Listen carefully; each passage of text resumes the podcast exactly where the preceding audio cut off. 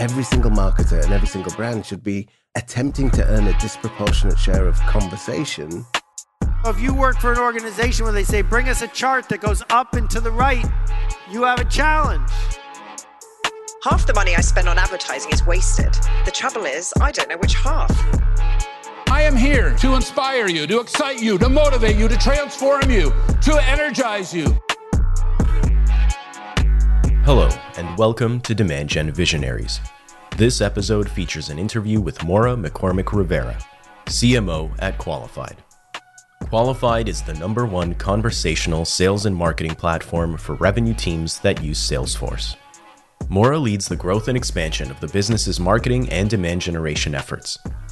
Since joining in 2019, Maura launched three major products, led the development of their brand, and created the Demand Gen Visionaries podcast. Under her leadership, Qualified has seen record levels of web traffic, follower growth, and pipeline generation. In this episode, Maura shares her insights into Qualified's pipeline revolution, creating thought leadership content to build awareness, and how to keep a pulse on conversations to engage buyers. But before we get into it, here's a brief word from our sponsor. Demand Gen Visionaries is brought to you by Qualified. Qualified is the pipeline generation platform for revenue teams that use Salesforce. You can intelligently grow your pipeline by understanding the signals buying intent and having real time conversations right on your website. You can learn more at qualified.com. So please enjoy this interview between Maura McCormick Rivera, CMO at Qualified, and your host, Ian Faison.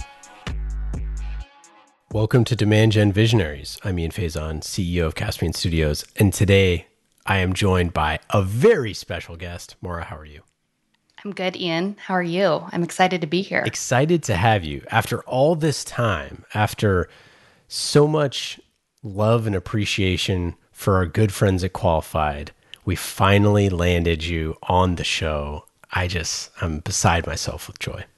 It's fun to be on the other side. It's kind of exciting. I know, and surreal at the same time. Obviously, our listeners know Qualified has been our presenting partner from day one of this show, as I say all the time. And we love you all dearly. But we've never got inside the inner workings of Qualified and your marketing strategy and all the cool stuff that you're working on. Why not now? Why not us? And let's start off with what was your first job in Demand Gen? Yeah, that's a great question. So, I've always been in some sort of marketing role ever since I was little. I did student council, I was a comms major in college.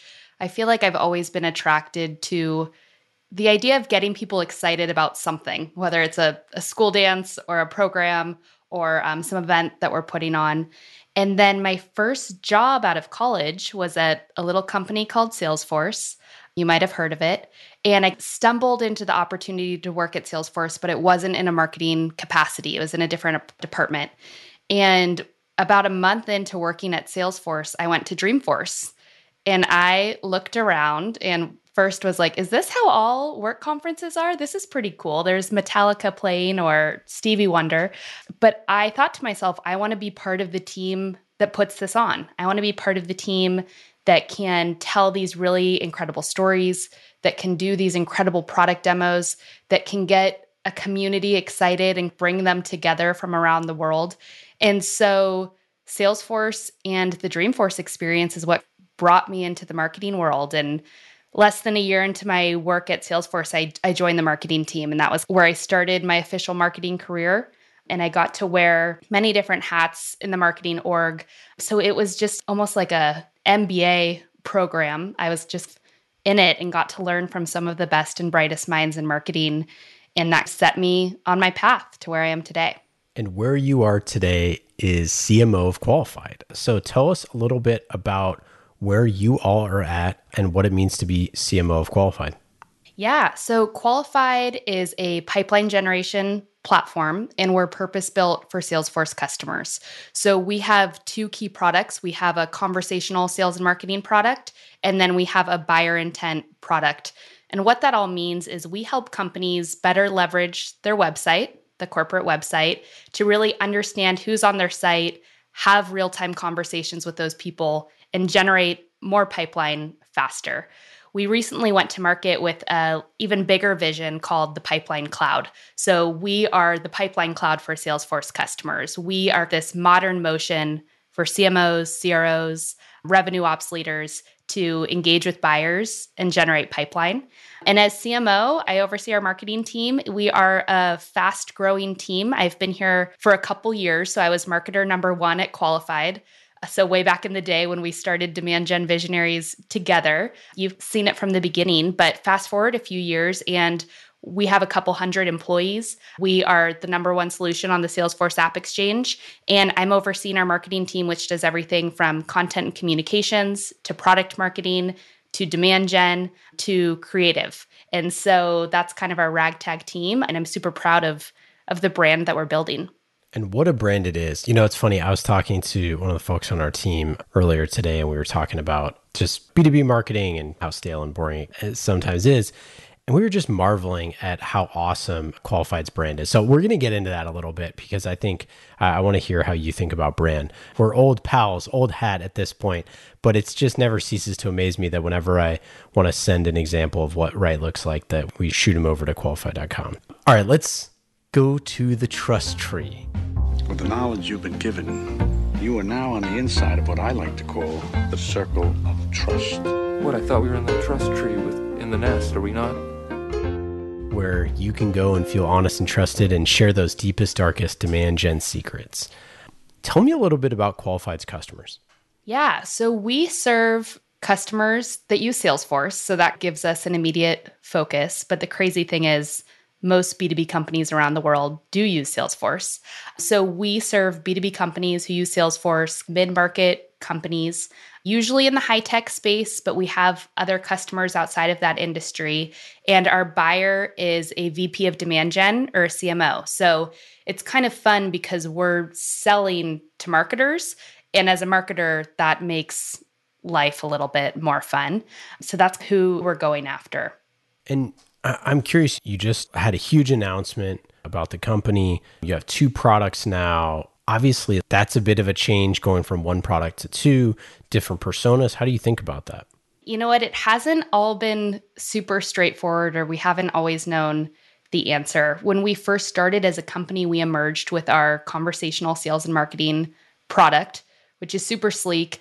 And at the beginning, as a company, we just wanted to be really straightforward with who we are and what we did because we needed people to come to our site and immediately understand how we could help solve their problems, which is connecting buyers and reps on your website in real time. In the fall, we started to feel like, okay, this conversational product is great.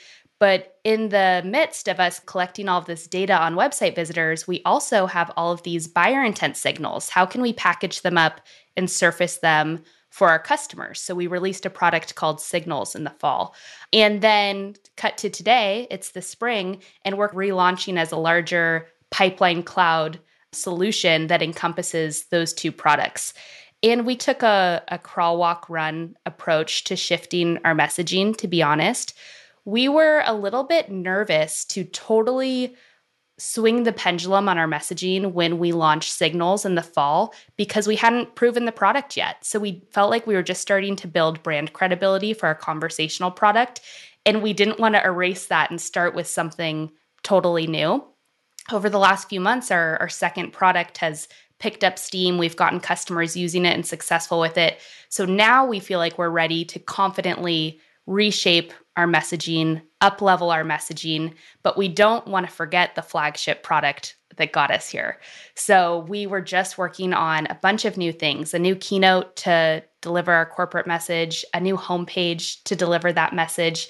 And we had a lot of debate and discussion on how much do we lean into our flagship product? How do we lean into our new product? How do we speak to the primary buyer for our conversational product? How do we speak to the new buyer for our second product?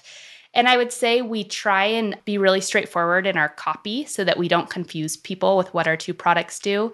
We've developed brands for each of the products so they look a little bit different and feel a little bit different. And we're still trying to figure out how can we speak to multiple buyers. It was actually much easier and simpler when we had one product, one clear buyer. So we're trying to figure out how do we make that shift in a kind of a gradual way so that we don't just flip the switch and appear like a totally different company because we're not. Yeah, and how does that buying committee look and differ for the two? Who's the end buyer and then who are the different stakeholders? Yeah, so it's almost like a, a flip flop between the two. Our conversational product, our end buyer is a VP of demand gen or CMO because they own the website, they own the pipeline number. But the user is a sales rep. They're somebody who's logged into the app every day. They're trying to meet with buyers via live chat, voice, video, have those conversations. Our signals product, which is a buyer intent product, we're selling more to a RevOps leader or a sales leader because they want buying intent data for their sellers. But marketing's still involved because more buyer intent that makes sellers more effective at generating pipeline is a good thing too. So we're speaking to the same broad audience for both, but we flip flop the decision maker and the influencer for each of our products. And how do you organize your team to go after those accounts? What does your marketing team look like at this point? Yeah, so we have a list of target accounts. We have an account based marketing strategy. The only way where our team's currently divvied up between the two products is our product marketing team. We want to have a product marketer who's really responsible or a product marketing team who's responsible for each of our products. But our demand gen team, our content and comms team, our creative team, they're all thinking about the holistic solution and product offering. And then we tag team different projects depending on what we're trying to amplify for each product. But right now, we're still holistically focused on moving our solution forward. So we're not as divvied up by product quite yet. And then how do you think about demand? What's your demand strategy as, as part of the broader marketing strategy? Yeah, so for us, the website is king, which is probably no surprise. A huge, huge portion of our pipeline comes through the website through using our own product. We call it qualified on qualified. But as we back up and we think about pipe gen for our company, we talk about the different horsemen, if you will. So we have inbound, and then we have outbound, which is our outbound sales reps and our account executives. Then we have partnerships, everything that we're doing with our channel partners, our technology partners. And we also have referrals, what referrals are coming in through our employees and through our customers. Referrals is a bit harder to scale. Partners has huge opportunity for us, but inbound and outbound is where the bulk of our pipeline comes from. And we actually combined the inbound and outbound horsemen goals, if you will, so that sales and marketing are both working towards one shared metric. Because when we first started, we started to feel that age old tension, the lovely tension that sales and marketing always feel about attribution and where did this opportunity come from. They saw a campaign, they arrived on our site they received an outbound email, they came back to the site, they converted there. And we said early on, you know what, we're one team, we have one shared goal. So, how can we work together and not get so caught up in the attribution mess? So, inbound and outbound is what drives the majority of our pipeline. We have this thing that we call the one two punch, which is an outbound email. They click through, they arrive on the site, we convert them with a conversation, and that is where a ton of our pipeline comes from. And it's cool because we get to use our own products. So we're starting to use our Signals buyer intent product to shape the accounts that we go after uh, out of our target account lists. Do the one two punch, it becomes a one two three punch. And that's how we we convert a ton of our pipeline. And it's been super fruitful for us. So we're trying to figure out how can we just double down on that motion. And it's a it's a lot of orchestration between the sales team and the marketing team. And as part of that outbound, you mentioned sales having a portion of that and as part of that outbound motion. And then I'd imagine a large amount of paid advertising is going into this. How do you view those paid avenues? Yeah. So, from a paid perspective, ads drive a healthy chunk of pipeline for us. We're focused on, of course, everything from SEM to ABM now. We just started with Metadata. They've been really an awesome platform for us to use. And then we're doing stuff on LinkedIn. So, from an ad perspective, we just look at ads really as air cover. How can we create that brand awareness on the channels that we care about? And we're super, super focused on our target accounts. If my mom, God love her, sees an ad, that's great. But that's actually not important to us. We want the CMO at that target account profile that we just talked about, we want them seeing our advertisements. So, ads we see as air cover. We have a lot of people who will directly engage with an ad and they'll come to the site and convert right there. But there's also a lot of handoff from ads to outbound to inbound. And it all works together, which is truly the goal of account based marketing. And outside of advertising, events are huge for us. We went to turn on our events program and then March 2020 hit and we've had to to rethink everything, but it's been fun over these last few months because events are back and hopefully they're they're back to stay. And so that helps us a lot from a pipe gen perspective, as does all the organic traffic that we're getting to our site. Let's go to the playbook. This is what's great about sports. This is what the greatest thing about sports is. You play to win the game. Hello? You play to win the game. The playbook is where you open up that playbook and talk about the tactics that help you win. You know it's coming, Maura. Those three channels or tactics that are your uncuttable budget items. This is my favorite question of every episode. And I love when Uncuttables drops. My Uncuttables, number one, it's the website.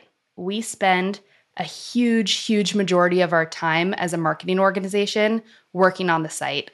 How can we have a really compelling B2B site? How can we make sure that we're always innovating on the creative and the copywriting for our site? But most importantly, how is it optimized for conversion? How can we make sure that when a target buyer arrives at our front door, we're ready to greet them. We're ready to turn them into a real sales conversation and book our next meeting. So the website is king. If we didn't have our website, everything else would crumble. And then beyond the website, video and content are huge for us. Look at this podcast. This has been hey this wealth. Hey now, this has been like a wealth of content for us, which has been awesome. And every B2B company needs to be a content machine. Look at Salesforce and Salesforce Plus. Look at all of these incredible B2B companies. I look at Gong, I look at Outreach, and they are just distributing content all day, every day. My LinkedIn feed is blowing up with sizzle videos and guides and live shows and all of the Salesforce Studio stuff that they're doing is so so good. So content is is king. We just rolled out something called Qualified Plus and we're really doubling down on video this year we started doing something that we call keynotes, inspired by, I guess, a Dreamforce keynote meets an Apple product release. And those have been really cool for us because we will use a keynote as a way for us to get our message into market. And we've iterated on how we shoot them. We shoot them in this huge green screen studio. We were at John Madden's old studio in the East Bay last week shooting our, our most recent keynote. And it helps us get our corporate narrative tight. We shoot these keynotes and we'll have different people from our company deliver different messages. We'll do product demonstrations. And from that keynote, we'll get like 15 different assets from it. So we have sizzle videos for social, we have videos for qualified plus, we have demos that we can share in sales cycles. And so video for me will never go away. And I think a lot of that is inspired by my time at Salesforce when I was on the video team. I just have this passion for creating really compelling video assets. And then the last channel or thing I would never cut beyond website and content is LinkedIn. We're selling to sellers and marketers. And I need that channel to get my content in front of these people, to get them engaged. And LinkedIn has just blown up over the last few years. It's not the most fruitful channel in terms of pipeline generation, but I know it's incredibly successful for brand awareness with the target audience that we care about. And so I would never want to get rid of that channel.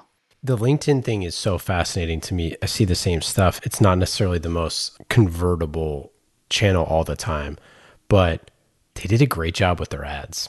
And that's like the big difference is their ad units change significantly.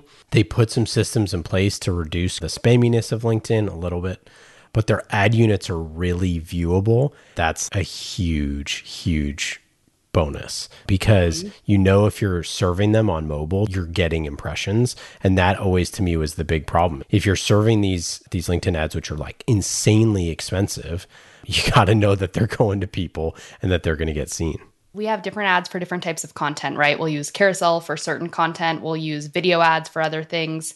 We can get super specific on who we target. Maybe we want Salesforce executives to see certain announcements, but we want our target buyers to see others. And it's just a little binge worthy. But I look at LinkedIn a lot, just as much as I look at Instagram, because I like to see what my peers and what my former colleagues are up to. And it keeps me in the know about the world of B2B tech. I can't live without it. And I think our company couldn't live without it. Yeah, I think the the other thing there too that we've seen with this show and across all the shows that we do at Caspian is that there's a big difference between what we're seeing now, the huge insight is when you post an article that has stock imagery that says like four tips for CMOs. That post is going to do, I don't know the exact number, but significantly worse than the post that says Scott Holden's four tips to be a better CMO with Scott Holden's face on there. And that post is going to do significantly worse than a video of Scott Holden's four tips. Shout out to Scott. Shout out to Scott. He just came to our company kickoff. We love Scott yeah, Holden. He's the best.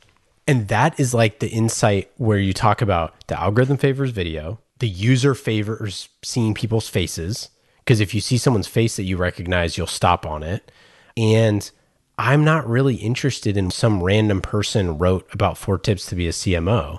I'm interested in what Maura's doing. I'm interested in what mm-hmm. Scott's doing. And like this is I think the key takeaway for people as they're creating this stuff is like that is where content is already and it's where it's going to continue to go.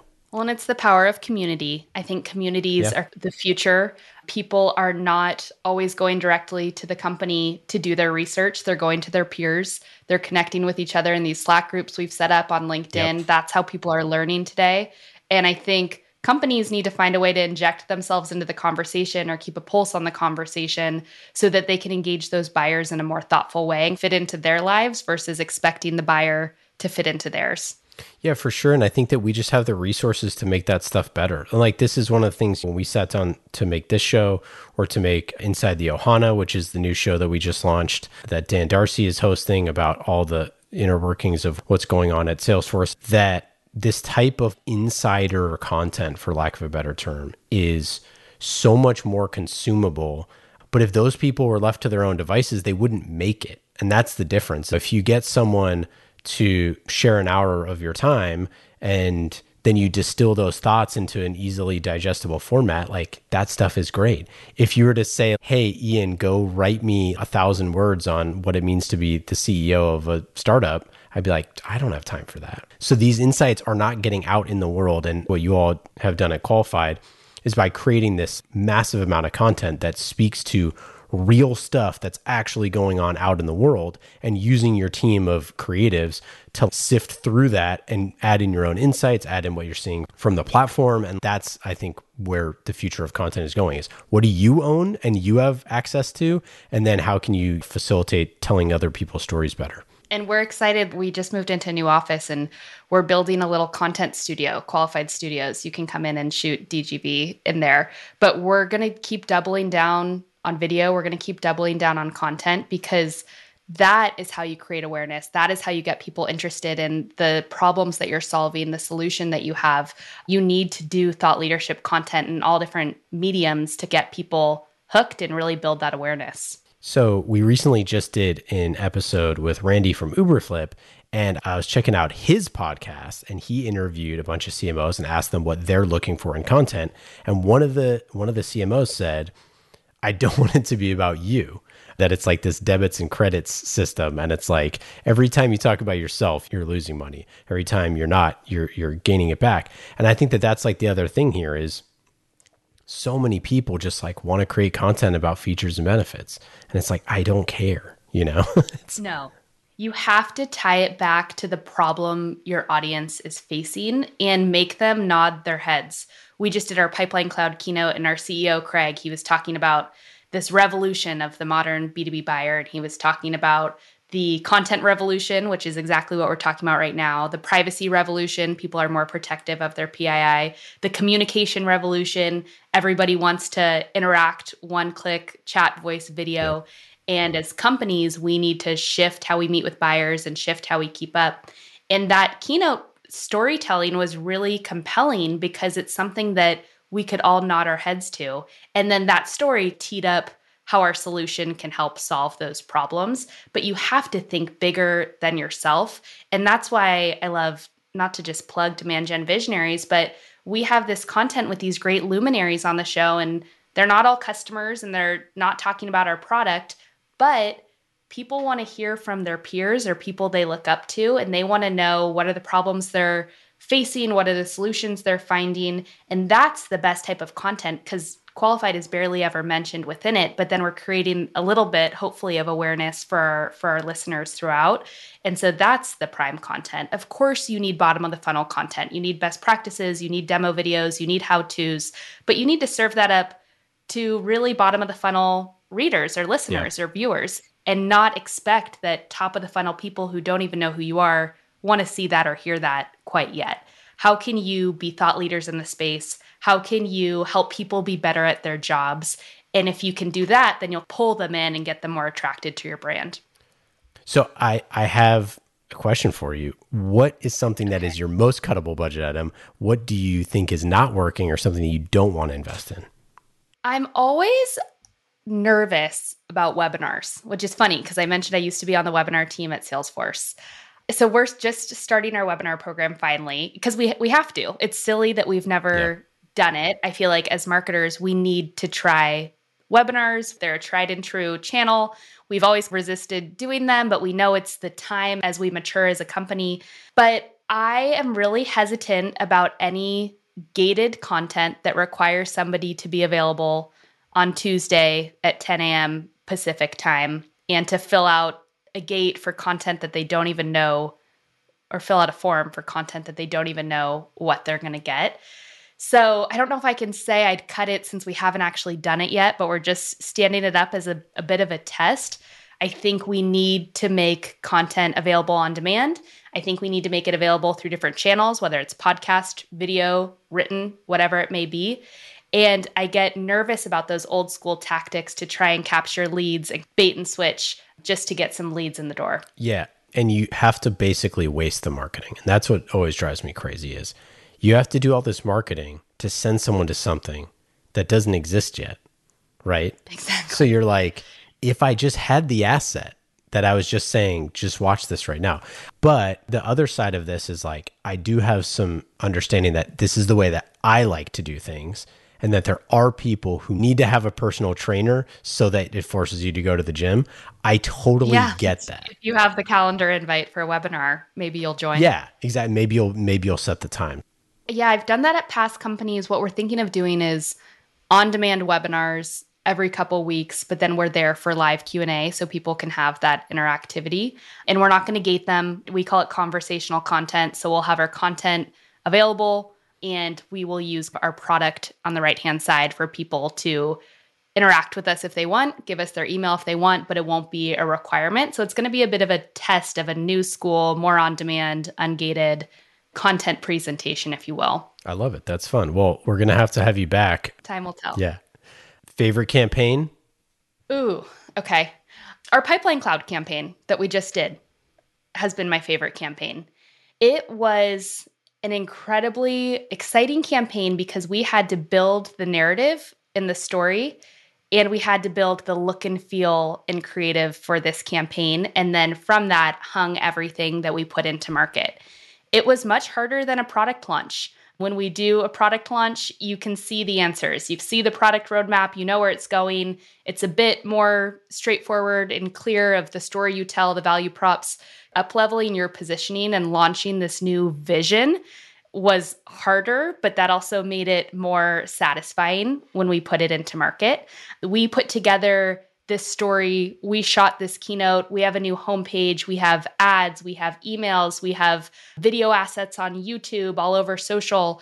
And that was exciting, especially since I'd been at the company since the beginning to see us start to become more visionary and more forward looking with the story that we're telling was fun and it had a lot of healthy debate. What are the words we use? How do we visualize this? Is this right? Is that right? Hours and hours of us sitting in a virtual room with our CEO and our product marketer and our content marketer developing this new narrative, months and months actually before sitting down with our founders and with our leadership team and interviewing them about the future of the company and where they see it going. And then from all of those months of discussions, we've packaged up a clear, compelling narrative and presented it to the world in a way that I'm really proud of.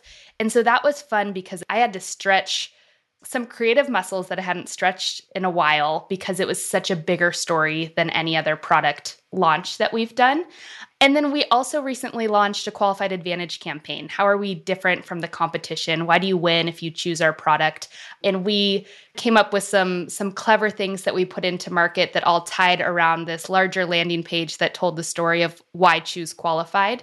It was validated by a bunch of customer reviews and raving fans. We got creative with direct mail about how you can come away to qualified and how you can join us and we sent some away suitcases to tell people to like come join the qualified team.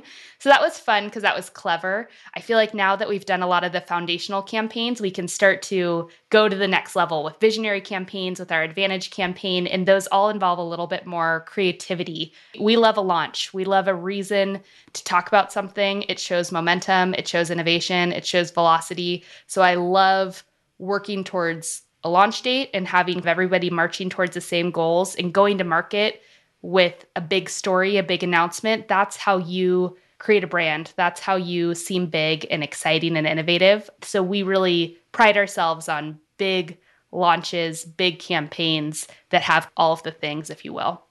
Worst campaign? And it doesn't have to be a qualified one, it can be in previously in your career. Worst campaign. I feel like we've had some event flops in the past at past companies where you I actually have one. I don't know if it's a campaign per se, but it's an event we were going to do like a happy hour for customers and prospects. And it was after a big event that day. We were going to kind of cap off the day with an event hosted by our company at one of our past companies. And it was crickets. It was a bunch of no shows. It was snowy in New York. We had the bar paid for, we had the food paid for, and it was a flop and we blamed some of the external circumstances. We thought people would, were probably tired from the full event they were at that day. But that is a, a memory of a room full of not a lot of people that I'll never forget. But you learn. We took it to our next one and we thought, okay, how do we guarantee more attendance? How do we get people on the hook? How can we rethink the timing and the venue of the event? And then while we were there, we just tried to enjoy our fair share of the food and drink that we had already paid for. So, but it was a lesson learned, and I'll never forget that. I got to ask we just launched Inside the Ohana, and we have another show coming, which I've sort of teased on the show, but I haven't really fully went into it yet. And I'm curious, like, why have different shows? Why is that something that's important? Yeah, for us, they serve different audiences and it allows us to build out content that maps maps back to our different personas. For us, we've talked about this marketing persona. DGV is money for that. Demand gen visionaries, people tune in, they want to hear how their peers are doing their jobs. I like it too because it helps you get outside of yourself and your network. I feel like we all have our little communities and we do things the same way. And I love Demand Gen Visionaries because I'm hearing from these folks who I've never met in real life, but they challenge my train of thinking and they make me think a different way.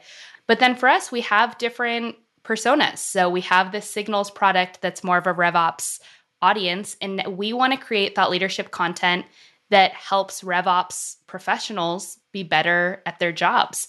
And a RevOps person isn't going to be better at their job by listening to demand gen visionaries. Maybe they'll learn some things about marketing, but it's not tailored for them. I'd rather try and be something to someone than everything to everyone. So I like the focused approach we can take with the, these kind of original content series. And then for us, we have this tertiary audience, which is the Salesforce ecosystem. Because we're purpose built for Salesforce customers, our founders all worked at Salesforce, our team is Salesforce certified. We were like, how can we create a show that's geared towards the incredible community that Salesforce has built. And so the guests on the show will be Salesforce executives, Salesforce alumni, leaders of Salesforce ISVs. It will be trailblazers talking about this incredible ecosystem that Salesforce has built. And for us, we're always attached at the hip for Salesforce. So it helps us just connect with that audience and keep the thought leadership conversation going around that incredible trailblazer ecosystem. So each show has a different different segments, different audiences, different takeaways.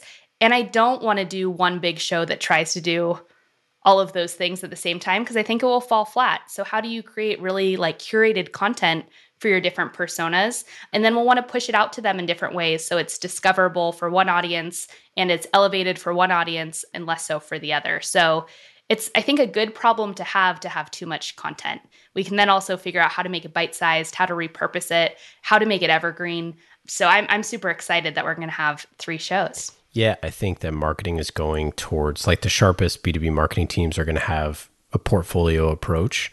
And I think that that's always how we viewed marketing, but we didn't view content as a portfolio approach. Like, okay, we're, if we have 700 articles on the website, that there's 50 on this, 15 on this, this idea that like standalone shows can be literally standalone, I think is something that's like really new and exciting. And I think that what you all are doing is really cool in that way. Well, ditto. You're a huge part of it. So thank you. All right, let's get to the dust up. Uh oh. Here comes trouble. You may have heard that there was a dust up involving yours truly. And now we've got a wild scrum with fights breaking out all over the place. And it is getting really ugly as we've got punches and kicks. This is where we talk about healthy tension, whether that's with your board, your sales team, your competitors, or anyone else, even Kraig. Uh, have you had a memorable dust up in your career? Yeah, that's a great question. I mean, sales and marketing is always the dust up, right? I mean, that's not necessarily true, but how can you keep your marketing leadership and your sales leadership aligned? I feel lucky that we have a great CRO here, and I feel like he and I are in lockstep. But I've been at past companies where that is not the case. Sales wants pipeline, pipeline, pipeline. They think it comes out of nowhere, and marketing knows the ins and outs of how you generate quality pipeline, what channels it comes from. They know that it's a longer game, things like inbound or events. It's kind of a long tail there. It's not quick twitch. You can't pour money into it and expect pipeline to come out the other end. I'm trying to think. No, not many dust ups with Kraig. He and I have worked together for 12 years, my CEO at four different companies. So I love being able to work with somebody or a team of people for a long time because we can anticipate what the other person is thinking. We feel comfortable challenging each other, knowing that we're all friends, but we're trying to create the best product possible. And so that's something that's really unique is how long our core team has worked together. But I think it works because there is just this ease of working with one another that I, I really value. So yeah, I wish I had a spicier story for you than that. Oh, that's all right there's not a lot of spicy stories for you. Unfortunately, you're you're you're far too good at your job and far too nice. Let's get to quick hits. These are quick questions and quick answers, just like how quickly you can talk to somebody if you go to qualified.com. Qualified is the best, as you know, Maura, because you're our best friends. And our listeners can go to qualified.com to learn more. You can chat with somebody today, learn about all the cool stuff that we've talked about the pipeline cloud is here. Just go check it out. Go to qualified.com. Quick hits. Maura, are you ready? I'm ready. Number one. Ready as I'll ever be. Number one. If you weren't in marketing or business at all, what would you be doing? I'd be a teacher. I love kids, and I always thought I could go one of two ways, which is like try and be a CMO or be a teacher. I have two young kids at home, so they keep me plenty busy. And I actually don't know if I'd truly have the patience to be a teacher. I think it'd be much harder than my job. But that's always been where my head's been at. What subject and what grade? I would teach art for second graders. Oh, that's pretty good. What's a non marketing hobby that makes you a better marketer? Yeah, that's a great question. I think that being a mom makes me a better marketer because I have learned how to delegate. I have learned how to be creative. I have learned how to deal with different personalities. And I think I also am calmer because I can't be caught up in the stress and the chaos all the time because being a CMO and being a mom of two young boys, you just have to be calm or else everything will crumble. So I think that's made me a better marketer because I've learned to not sweat the small stuff and just try and focus on big picture success. Yeah, keep calm and carry on is quite literally the motto for the uh, mom CMO hybrid. What advice would you give to a first time CMO who's trying to figure out their demand strategy? I come up from a product marketing, customer marketing background, and demand gen was newer to me when I joined Qualified. Since I was marketer one at the beginning many years ago, I had to figure out demand gen as I went. I was getting our ad campaign stood up, I was getting our Salesforce dashboards built. And I'm so glad I had that experience because I learned so much and have so much respect for anybody who has that as their day to day job. I would say to start small and test different channels. Don't go all in on one channel at the beginning. Figure out what works from a channel perspective, from a paid perspective, and kind of start to turn the dials slowly so that you can evolve and not be committed just to one direction from a demand gen perspective. So that would be my advice. Favorite book, TV show, podcast, something like that. Other than demand gen visionaries. My favorite podcast, I listen to The Daily often. I listen to Armchair Expert often. In terms of TV shows, I can't look away from all the Silicon Valley shows happening right now about the downfall and uprisings of different companies. So that's been what's kind of been occupying me as of late, a well rounded mix, if you will. Well, that's it. That's all we got for today. It's obviously just so great to to finally have you on the show. Now we got to bring you back after we hear all the cool stuff coming out about this pipeline campaign. We got tons and tons of stuff, qualified stuff coming out in the uh, not too distant future. Any final thoughts? Anything to plug? No, just check out Qualified. You guys do a lot of that advertising for us. So thank you, Ian. it was really fun to be here. I'm so proud of this show you've helped create. And it was fun to be on the other side. I can't believe how much this show has grown since it was just an idea a few short years ago. So thank you for all of the work you pour into it. And thank you. Truly, we could never have done any of this without you. But you're an awesome partner, and it's been quite the journey and m- many more miles to go. Maura, thanks again, and we will talk soon. See you next time. Demand Gen Visionaries is brought to you by our friends at Qualified.com, a conversational marketing company that's on a mission to transform the way B2B companies sell. Go to Qualified.com to learn more.